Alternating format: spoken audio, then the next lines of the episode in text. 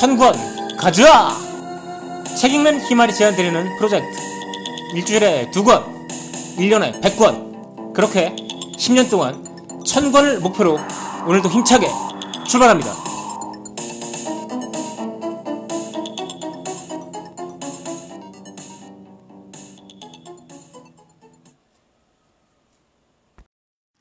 안녕하세요. 책 읽는 희말입니다. 오늘은 콜린 우다드의 분열하는 제국이라는 책을 소개해드리도록 하겠습니다. 미국은 선거 때마다 분열합니다. 오바마 대 맥케인, 클린턴 대 트럼프, 오바마 케어 어떻게 할 것인가, 총기 규제는 어떻게 할 것인가. 미국에서 어떤 사안이 있을 때마다 미국은 분열합니다. 언론은 이럴 때마다 미국을 공화당 대 민주당, 아니면 동부 대 서부, 아니면 시골과 도시 이런 식으로 설명하려고 하는데 콜린 우다드는 가만히 살펴보면 이게 주경계선을 따라서 그렇게 되는 게 아니잖아요 라고 얘기를 합니다. 미국 내에는 사실상 11개의 국가, 네이션이 존재한다는 것이 콜린 우다드의 주장입니다.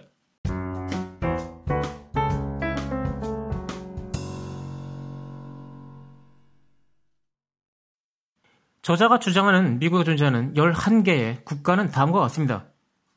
Yankeedom, New Netherland, Tidewater, Greater Appalachia, Deep South, New France, the Midlands, El Norte, the Far West, 그리고 the Left Coast입니다.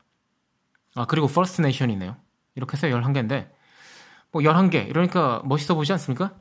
저자는 마치 이들 11개 국가가 마치 그 춘추전국 시대 춘추오패 전국칠웅처럼 합종 연행하는 시나리오를 그리고 싶어 하는 듯 하는데, 실제 역사를 보면 그렇지 않습니다. 대체적으로 보면 이 11개 국가는 3개 정도로 나눌 수 있어 보입니다. 그게 제 결론입니다.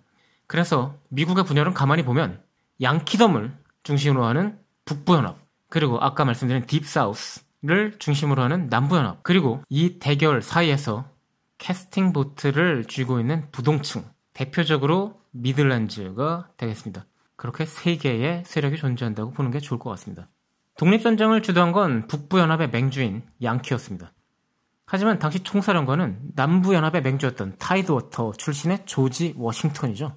참고로 말씀드리자면 남부연합의 초기 맹주는 Tidewater였는데 지금은 Deep South가 주도를 하고 있습니다. 역사상 미국이 가장 크게 분열한 건 남북전쟁이죠.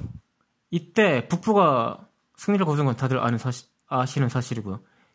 그때 아주 열심히 활약했던 게 Greater Appalachia입니다.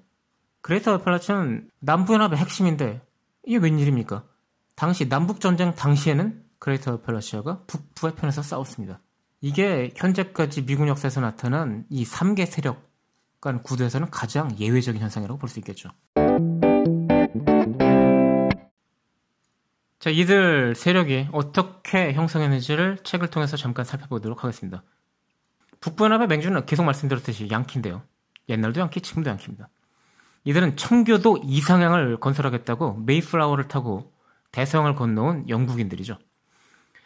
저자는 이들을 문화적 제국주의자라고 부릅니다. 왜냐하면 자기들이 도덕적으로 우월하고 자기네들이 결정하는 것이 다 옳다라고 생각하고 그래서 남들한테 니네도 우리처럼 살아라, 우리를 본받아라라고 강요하기 때문입니다. 어떻게 되겠습니까? 그러면 계속 적이 생기죠. 그래서 Yankeedom은 계속해서 적을 만들어 왔습니다. 북군을 위해서 싸웠던 Greater Appalachia가 남북전쟁이 끝나자마자 남부에 가담한 것도 양키들이 너무 재수없어서 그랬던 겁니다. 자, 남부연합의 맹주는 Deep South입니다. 독립전쟁 당시만 해도 남부연합의 맹주는 귀족 중심의 Tidewater라고 아까 말씀드렸죠. 왜냐하면 당시에는 경제력 상황에서 Tidewater가 중심이 될 수밖에 없는 상황이었기 때문이었죠. Tidewater는 귀족 중심이었는데요. 영국에서 넘어온. 반면 Deep South는 부르주아 출신입니다. 경제의 주도권이 귀족에서 부르주아로 넘어오면서 남부 연합의 주도권도 Tidewater에서 Deep South로 넘어옵니다. Deep South는 종교적 과학적으로 노예 노동의 정당성을 입증하려고 했습니다. 심지어 과학적으로도 그러려고 했죠. 흑인은 열, 열악하다. 열성 유전자다. 그러다 보니까 노예 노동은 악이다. 라는 자신의 도덕률을 가지고 남들한테 그거를 가르치려고 했던 양키랑은 적이 될 수밖에 없는 거죠. 그래서 남북전쟁은 Deep South와 양키 사이의 전쟁이었습니다. 시간이 지나면서 서부 개척이 이루어졌죠. 서부 해안에 살기 좋은 쪽에 정착한 양키들은 어, Left Coast라는 걸 형성했습니다. 이들은 거의 언제나 양키와 뜻을 같이 했습니다. 가장 현재 시점에서 봤을 땐 가장 진보적인 어젠다를 언제나 지지하는 사람들이죠. 생각해 보시면 캘리포니아라는 게 원래 그런 거 아닙니까? 샌프란시스코를 생각해 보시죠. 동성 결혼도 처음 시작했고 동성 연애를 처음으로 불법이 아닌 것으로 규정한 것도 샌프란시스코죠. 그런데 서부 개척을 하려고 갔다가 나중에 나선 사람들은 그 바닷가의 좋은 땅은 결국 차지하지 못했어.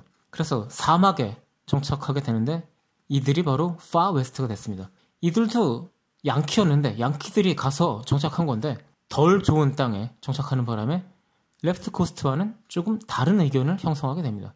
가혹한 환경에 맞서서 자신들의 삶을 만들어야 했던 이들은 점점 Greater Appalachia를 닮아가게 되었습니다. 또 동시에 멕시코와의 전쟁을 통해서 확보한 땅, 특히 캘리포니아, 그리고 그 옆에 주들에는 멕시코계 인구들이 늘어날 수밖에 없었죠. 이들은 이민 정책을 가장 중요한 어젠다로 생각하는 El Norte를 형성하게 됩니다.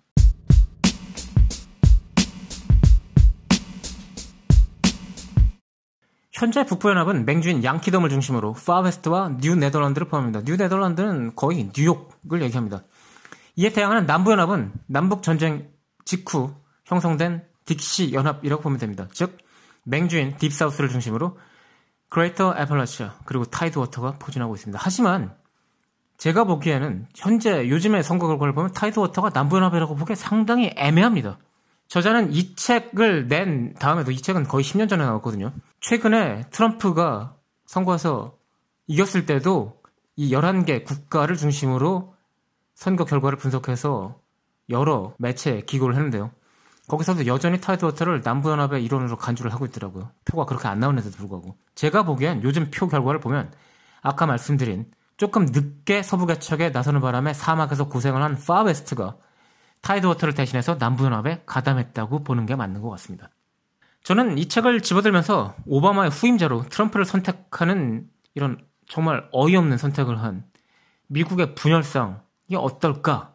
그거에 대해서 뭔가 힌트를 얻을 수 있지 않을까 하고 이 책을 집었는데요. 이 책 되게 두껍거든요. 그런데 사실은 거의 옛날 얘기만 하고 있더라고요.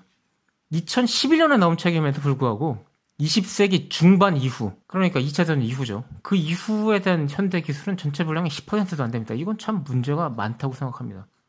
자, 저자가 설명하는 현대 미국의 분열상을 간단하게 요약하면 더 이상 공화당 대 민주당이나 블루, 레드주, 블루주와 레드주 이런 식으로 분석하는 건 안 된다는 거죠. 그래서 11개 국가를 알아야 된다라고 하는데 제가 보기엔 11개 국가로 보는 것보다 3개 정도의 세력, 즉 북부, 남부, 부동층 이렇게 보는 게 더 적절하다고 생각합니다. 저자는 맺음말을 통해서 미래에 대해서 간략하게 언급합니다. 그럼 미국과 멕시코의 정치적 불안정성을 지적하면서 이들이 미래도 현재의 모습으로 남아있기는 어려울 거다. 이렇게 얘기를 합니다. 캐나다만이 안정적인 모습을 유지할 것이라고 하죠. 저자는 Deep South가 옛날에 전쟁을 하지 않고 평화적 방법으로 연방에서 분리됐다면 현재 미국은 캐나다랑 비슷한 모습이 아닐까라고 이야기를 하고 있습니다. 자, 저는 이 책을 읽고 나서 많은 생각을 했습니다. 저는 과거에 El Norte에 해당되는 캘리포니아에서 2년 정도 살았고요. Left Coast에서 3년을 살았고요. 그리고 Midland에서 1년을 살았습니다. 특히 샌디에고에서 살았을 때는 9.11 테러 직후였습니다. 사실 정확하게 말씀드리면 제가 미국에 도착하고 며칠 안 돼서 9.11이 일어났거든요. 그 당시에 이라크 공격을 하겠다고 하는 부시에 반대하는 나라가 있었는데 대표적인 게 프랑스였죠. 그랬더니 그 당시 미국에서는 French fry라고 부르지 말고 freedom fry라고 부르자는 웃기는 운동이 일어나게 됐습니다. 정말 어이가 없더라고요. 아주 유치하잖아요. 자, 이 책을 읽고 다시 생각해보면 제가 살면서 만났던 사람들에 대해서 그 사람들이 어떤 정치적 지향성을 가지고 있었을까? 이런 생각을 해봅니다. 제가 골프를 치면서 만났던 어, 한국전쟁에 참전했던 퇴역 군인이 있었는데요. 그 사람은 북한 독재에서 지금 신음하고 있는 북한 사람들은 당해도 싸다. 왜 혁명을 일으키지 않냐? 이런 주장을 했습니다. 아니, 자신이 그 상황이었으면 반란이 가능하겠습니까?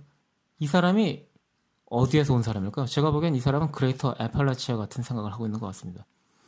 뭐든지 주먹으로 때려 부시면 된다는 거죠. 아주 무식한 생각을 가지고 있다는 점에서 그쪽 출신이 아닐까 하는 생각을 하고요. 또 팔레스타인 자폭 테러에 대해서 아주 극도의 반감을 보이던 유대, 유대인이 하나 있었거든요. 아니 그딴 식으로 자폭 테러 하니까 다 쏴 죽일 수밖에 없냐는 아주 아전 정말 자기만 옳다는 식의 주장을 한 사람인데 그런 주장을 제외하면 참 그 사람은 상식적인 사람인데 말이죠.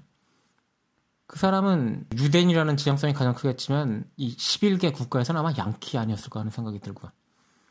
또 제가 나중에 그 대기업에 다닐 때 회사에 있던 사람들은 정치 얘기는 뭐 하는 걸 제가 본 적이 없습니다. 주로 일 얘기하다가 가끔 다른 얘기를 하면 음식 얘기나 드라마 얘기. 그때 한창 그 Game of Thrones 왕자의 게임 그거 굉장히 유행했거든요. 그거 얘기는 열심히 해도 정치 얘기는 절대 안 하더라고요. 이 사람들은 정치적 지향성을 봤을 때 제가 보기에 Midland인 것 같습니다. 부동층인 거죠. 제가 살았던 곳은 다 국제 도시였고요. 저는 그 국제 도시가 편입한 그 넓은 아량으로 포용성으로 편입했던 그냥 국외 국외자 외국인이었던 거죠. 자, 투표권이 없었기 때문에 저한테는 저런 국가들이 보이지 않았고요. 그때 저는 그런 그런 정치 지형에 포함될 수 없었기 때문에 그런 어떤 정치 지형의 균열성이나 분열선 같은 건 보지 못했던 거라고 생각을 합니다. 어떻게 보면 이렇게 거대한 도시가 갖고 있는 포용성, 이렇게 다양한 정치 지향성이 있는데도 불구하고 그것을 묶어서 하나의 도시로 만들어서 정치에 대한 이야기는 하지도 않고 다 같이 뭉쳐서 대기업의 매출을 올리는데 매진할 수 있도록 하는 것이 바로 미국의 힘은 아닐까. 이렇게 생각을 해봅니다.